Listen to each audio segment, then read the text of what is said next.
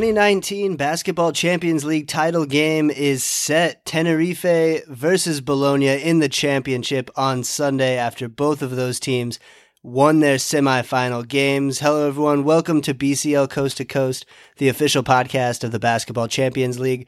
My name is Austin Green, and joining me for a rapid reaction podcast to the two semifinal games in Antwerp is David Hein. Dave, uh, maybe not not quite as much drama as we were hoping for uh, on this Friday night, but what what did you think about the final four? Um, yeah, I mean, uh, Bamberg didn't show up. Otherwise, I think everybody, you know, uh, Antwerp, you know, they they didn't have the. Uh, I think I think experience could definitely be uh, considered a, a, pretty big reason for Tenerife getting past Antwerp. But Bamberg, you know, there's really not much explanation for, for what happened other than they didn't show up. And a little bit disappointed because I thought that was going to be maybe the closer of the two games. But, you know, it is what it is. You have to tip your hat to uh, to uh, uh, Sasa uh, Djordjevic uh, and, and his guys. Yeah, well, it started off with Tenerife versus Antwerp. This game was a little bit closer. Uh, Tenerife ended up winning 70 to 54, but it wasn't quite as lopsided as that scoreline would suggest. Antwerp actually started the game really well. They led 20 to 12 at the end of the first quarter, went ice cold in the second quarter. That allowed Tenerife to build a lead.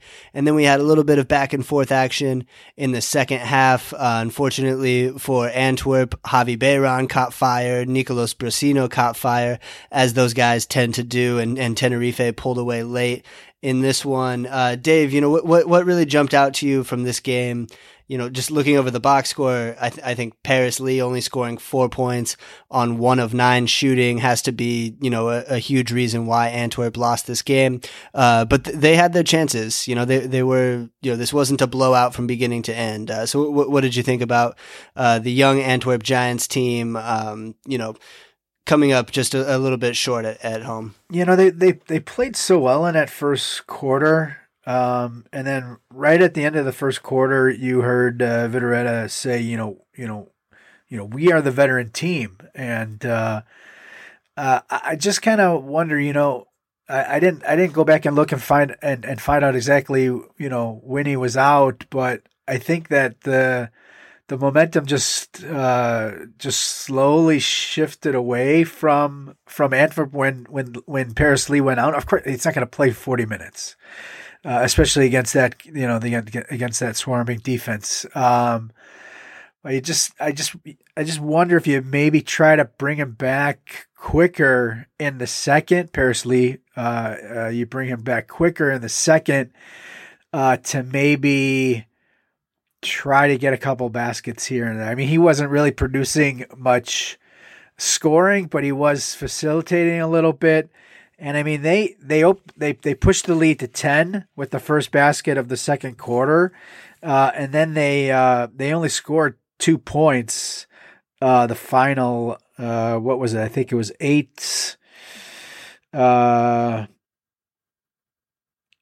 yeah, they scored one one basket in the final eight thirty four of the second quarter. You know, and a lot of that time Lee was on was uh, on the bench, and uh, you just you know uh, they all the rhythm that they did have was was gone, and and uh, you know they never really were able to to uh, to get much going after that, and and then and then you know you know Beiran they they you know they went to him a couple times uh, you know consecutive possessions, and you know and they couldn't stop him, and and that that really totally shift that that was the final I think the final uh, uh, momentum shift yeah, I mean, it was. Uh, I, I, think that second quarter, I think Lee being on the bench, uh, I think he could maybe you bring him back a little bit quicker. I don't know. What you what you think about that? Yeah, that's something I, th- I thought about as well as Tenerife were just chipping away at that lead. Uh, you, you thought they would put Paris Lee back in the game a little bit sooner, and they left him on the bench until Tenerife had come all the way back and tied it up. So yeah, questionable decision there by Roel Moors, who has done such a great coaching job all year long. Uh, like you said, you know, you can't play Lee 40 minutes. He did play 32 minutes in this game. Uh, but I, I, thought, yeah, he should have been back in there a little bit sooner in the second quarter to help try to stop that Tenerife run. And then, you know, those, those Beiran buckets, those came in the, in the third quarter when he scored six consecutive points. Uh, and then, Antwerp, they were able to get a Kalinowski three pointer. Beiran came right back with a running hook after that. And it, it really seemed like Tenerife were going to be in control there, but Antwerp still had a decent chance in the fourth quarter. They were down by eight points with about five minutes left, and there was a missed call that went against them where Paris Lee drove in for a layup. Mamadou Niang blocked his shot, but it touched the backboard first. It should have been a goaltend call, which would have cut the lead to six with about five minutes left. That would have given Antwerp a, a pretty good shot. Uh, instead, um, you know, the, the referee d- uh, didn't blow the whistle, let the play go on. Uh, Tate ended up, uh, committing a foul and then Bassas hit a runner on the other end. So it ended up being a 10 point advantage for Tenerife instead. So, you know, that's not the reason Antwerp lost by any means. You know, it, it, I'm not trying to like say that, uh, the ref cost them this game or something like that, but that was just one little miscall that, uh, you know, had a, had a pretty big impact, I think. And, Niang is somebody who had a really great game. Uh, not somebody that we necessarily expected to step up and, and, play a key role in this game. You know, I don't think his name came up once on the preview podcast with Deacon and Igor last week, but he played 13 minutes. He had seven points. He was finishing alley oops. He was blocking shots. Um, he, Niang did a did a really good job inside. He was actually, I think, Tenerife's best big guy, more so than Iverson, who had some early foul trouble, never really got uh, you know into a into a great rhythm of the game, and Sebastian Saiz, who who didn't play very much. So Niang really stepped up, and then I think somebody else kind of. Um, another one of these more unsung heroes for Tenerife is Pierre Antoine Gillet, who came off the bench in the second quarter, when uh, when Tenerife were struggling. He got an offensive rebound and hit a three pointer, and then he hit a corner three in transition. That kind of ignited that Tenerife run in the second quarter to get them going. So Gillet, really strong performance from him. He finished with 11 points, and then uh, and then Brussino just closing the door in the fourth quarter. Uh, hit a couple big threes. Beiran hit a really deep three pointer at the shot clock buzzer. That was essentially the dagger. And, and, you know, that's what this Tenerife team has done all season long. They've hit big shots when they've needed to, uh, to put teams away. So credit to Tenerife. Tough loss for Antwerp, but, you know, no shame in losing to the 2017 champions. A lot of that core returned uh, to this team, and, and they you know showed that championship experience in this game. Um, Dave, what did, what did you think about? Uh, Bako was really limited in this game. Uh, the the numbers, you know, he ended up with ten rebounds. That's pretty solid, but didn't seem like he really had the impact that we would have hoped for in this game, right? Well, I mean, he picked up the second foul right away uh, in the first six minutes, and I don't think he came back till somewhere in the three, three four minute mark left in the in the first half. Uh, I guess never really, you know, had foul trouble the rest of the way. I guess they ended up he ended up only with the two fouls, but he picked those both up right away in the first six minutes. Um, but you know, uh, with with Niang, you know, that's that's something that it is it is representative of something that we really kind of have talked about. We really haven't talked about him, but we've talked about um, you know it's it's not uh, you know the next guy stepping up, you know, or or it's my turn, you know. You, you look at uh, uh, Brussino and and you know he scored 17. Uh, he's had some good games uh, over the course of the season. Um, uh, but you know, you know, you look at Abromaitis. You know, he was the quarterfinal MVP of the uh, you know of the entire uh, competition, and he went uh, you know one of four, uh, had five points, five rebounds. Uh, and you know, you look at uh, Iverson at five and five and five as well.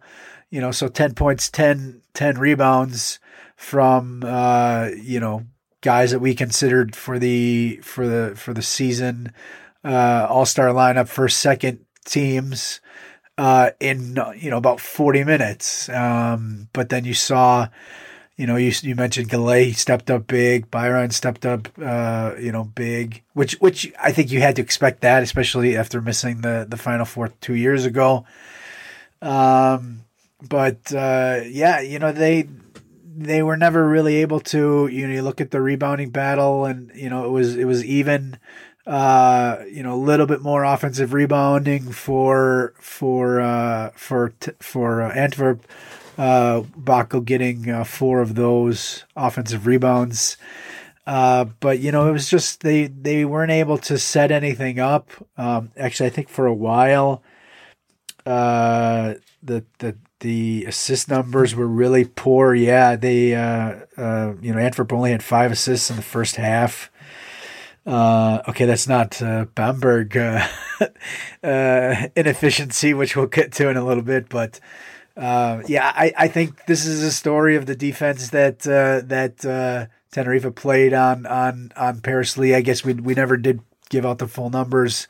You know, four points, one of nine uh, field goals, uh, zero of five, three points. He did have four assists, but but also had uh, three turnovers.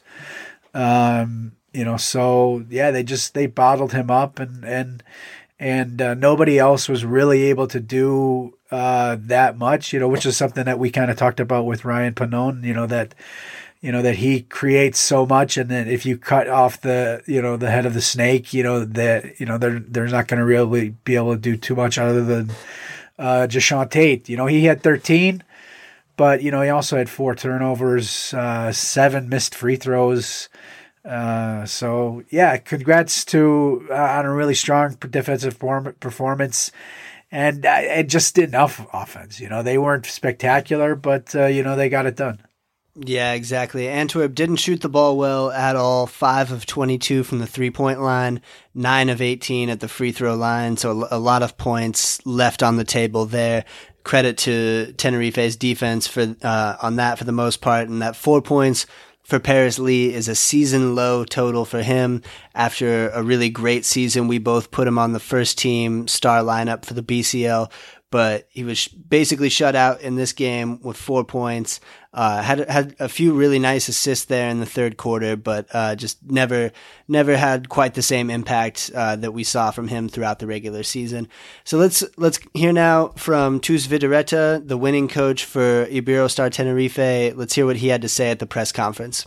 I want to say congratulations to to Telenet Giants Antwerp for this amazing season, and uh, the season is not uh, finished. They have a big chance uh, to be the third uh, next Sunday, especially to his coach. He made a fantastic job during uh, more than 20 games, and the extraordinary, outstanding atmosphere here in the Pelle Sport. Okay, for me, it's an amazing win, but especially an amazing atmosphere tonight. Okay, and uh, for the game, uh, the control was total during the first 10 minutes uh, for the hosts for Antwerp, but uh, during the second half quarter we changed a little bit our rhythm in defense. We controlled better the rebound, and during the second half. Uh, we played with more confidence. Uh, our defense was great, many steals, and uh, we score very important threes to put the difference over the 10 points uh, in the last five minutes. All right, and moving on to the other game, Virtus Bologna with a dominant 67 to 50 win over Brose Bamberg. Bologna led for the entire game.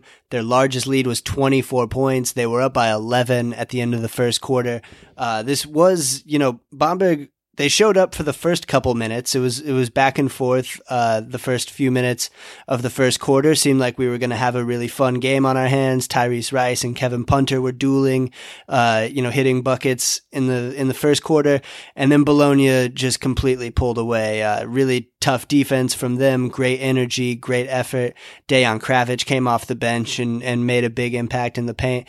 And Dave, you you said it at the top of the show, just Bamberg never really showed up. Uh, horrible, horrible offensive performance from them. 26% shooting from the field, 16 turnovers. Uh, everybody outside of Tyrese Rice was 0 of 14 from the three point line. Uh, what, what, what do you think went wrong with Bamberg? You know, you're, you live in Germany, you see this team pretty often. Uh, I, I, don't think any of us expected this type of performance from them on, on a big stage. Uh, I mean, okay, you you wonder how many of the let's see, what would would you say? Oh, 14, How many of those? You know, if some of those go down, maybe that's uh, some assists uh, for for Rice, who played 36, almost 37 minutes and didn't have an assist, uh, which is pretty unheard of. But you know, um, yeah, I, I mean, what happened? Uh, you know, um, Elias Harris, he had no answer when he was asked after the after the game. Uh, no rhythm, I guess. Uh, you know, kind of like uh, kind of like Lee, Lee uh, but you know, not really exactly, of course. But you know, Alexander started really good. Uh, you know, had the big had the big dunk, and also had the, had the block at the other end.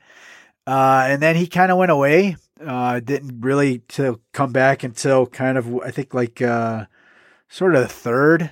Uh, but nobody really, you know, obviously Rice was, uh, you know, I think the only open look he had was that corner three um, when they kind of started to maybe get it close. I think it was maybe down to eight or something like that, but really he didn't have anything easy. And, um, and nobody else hit anything. You know, nobody else was really effective at all. Hickman really some some some really poor decisions as far as shots.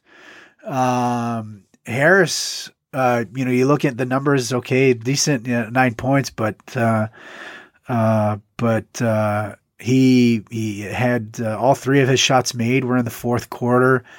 Um, you know, Rubit was a total non-factor, um, offensively, you know, defensively he did a little bit, but, you know, had, had, had five points and, um, uh, four turnovers uh, just couldn't, you know, they couldn't get anybody going. I mean, this was guy, you know, we, we kind of talked about, uh, you know, with Rice being, uh, you know, obviously their main weapon and Zisis would be their second guy.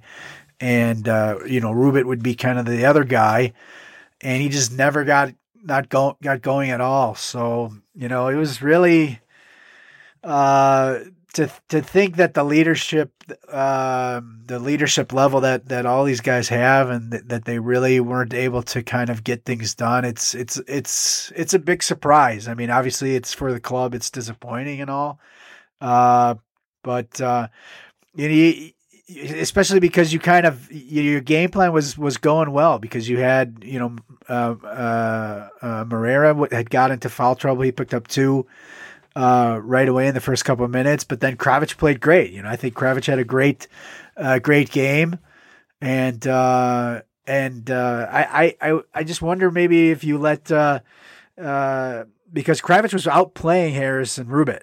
And then, you know, if you see that, why don't you, you know, why don't you bring back Alexander, who had been playing so great in the in the playoffs, uh, and he had the big start with the block and and the dunk. Um, so, you know, I'm I'm not I'm not I'll never say that I that I know anything better than a coach because uh, I I definitely don't. Um, but it just kind of was was something, you know, I, I kind of wrote down, you know, you know, when does Alexander come back in and stuff, and uh, just because he was one of the guys that that was kind of working. So, um, I mean, and I, I I suppose you know really uh, you're thinking, you know, when uh, when when Punter misses his first shot, okay, but then he starts hitting shots, and then you're like, uh oh, this could be uh, this this could be a long night.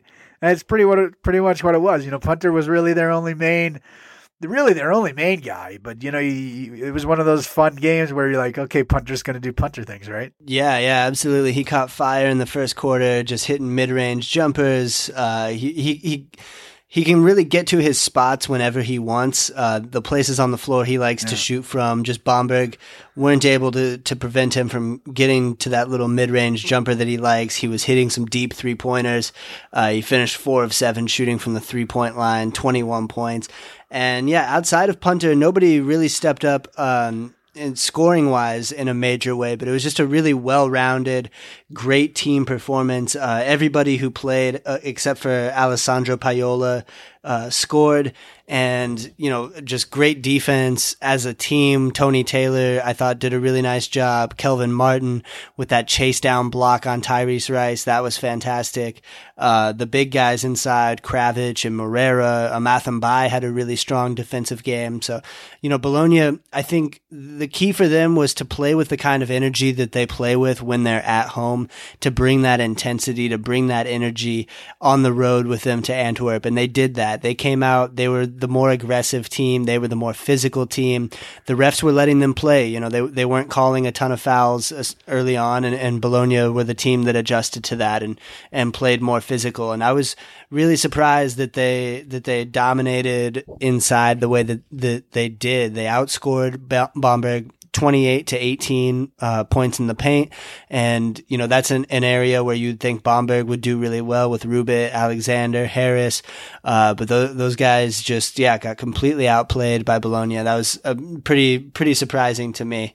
Um, Dave, any other thoughts on this game? Uh, no, I mean, just really, uh, obviously, it's regroup time for Bamberg, and you know, and, and try to muster up the will to to to to get. Uh, it's going to be a tough one for Bamberg now uh, against the home team that's going to be wanting to to at least finish strong and get the third place, and they'll have the home team, uh, the home crowd uh, behind them. All right, before we move on to the final, let's hear what Virtus Bologna coach Sasa Djordjevic had to say after the game.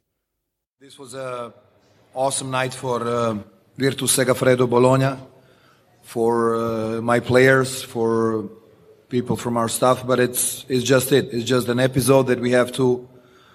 Uh, from now, once we finish reading stats that have no sense in the competitions like that, we have to forget and think about what's next. We are already preparing ourselves in some way to front the next uh, opponent, whoever it will be. We have to be ready. We have to have the same passion. I like the way the, the, the, that you asked about the passion. Kevin is the guy who has a passion about basketball. He's hardworking kid who, who loves basketball, who is competitor, and that's why he's here for the second time in a row. And uh, I do appreciate every day working with these guys. I'm thankful to, for them because they're really uh, good bunch of guys. We have fun on the floor. Uh, they're free to do everything I say. So uh, this is it.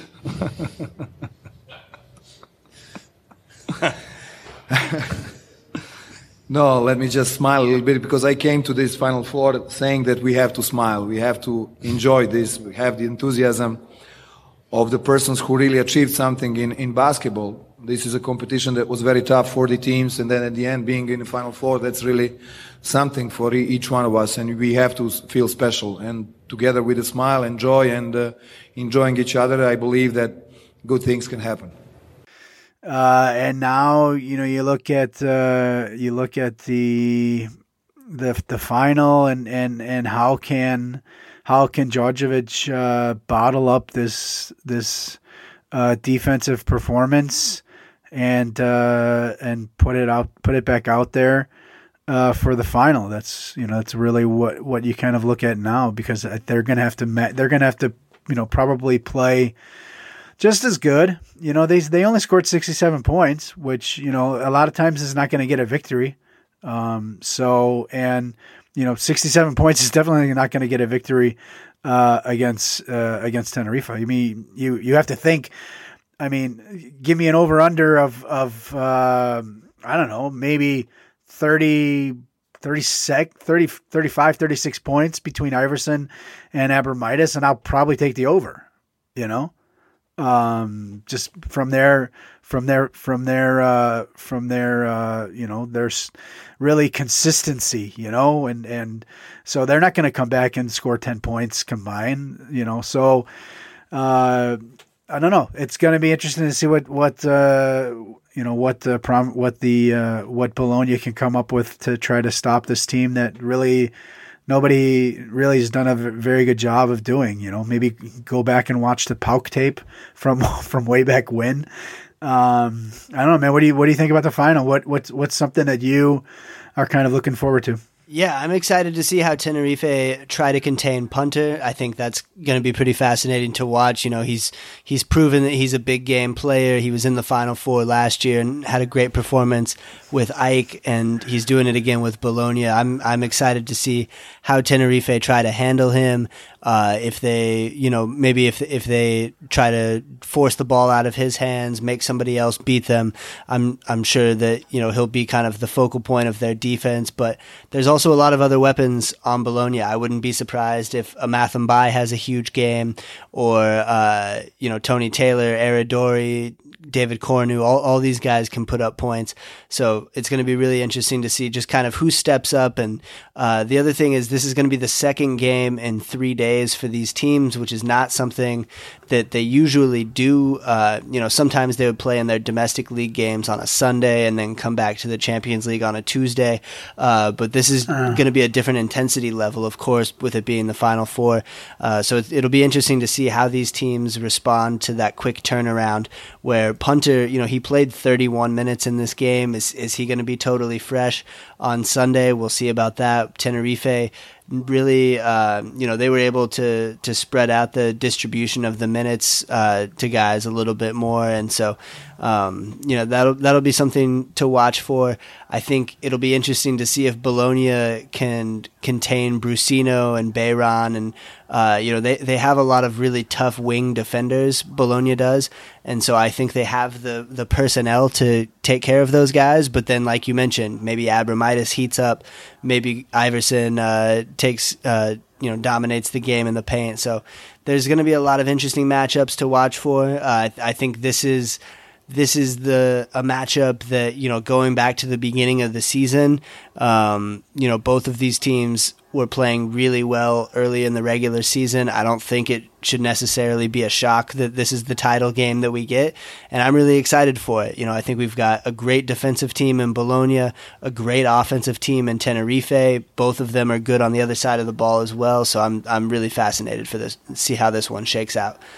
All right, so that's going to do it for our rapid reaction podcast to the Final Four semifinals. Stay tuned for the championship game and the third place game coming up on Sunday. The third place game Antwerp versus Bamberg, and then the title game, playing for the trophy, Tenerife, the 2017 champions, up against Virtus Bologna, one of the most successful clubs in the history of European basketball. It's going to be an amazing game on Sunday. Dave and I will join you after the game with another recap podcast, so stay tuned for that.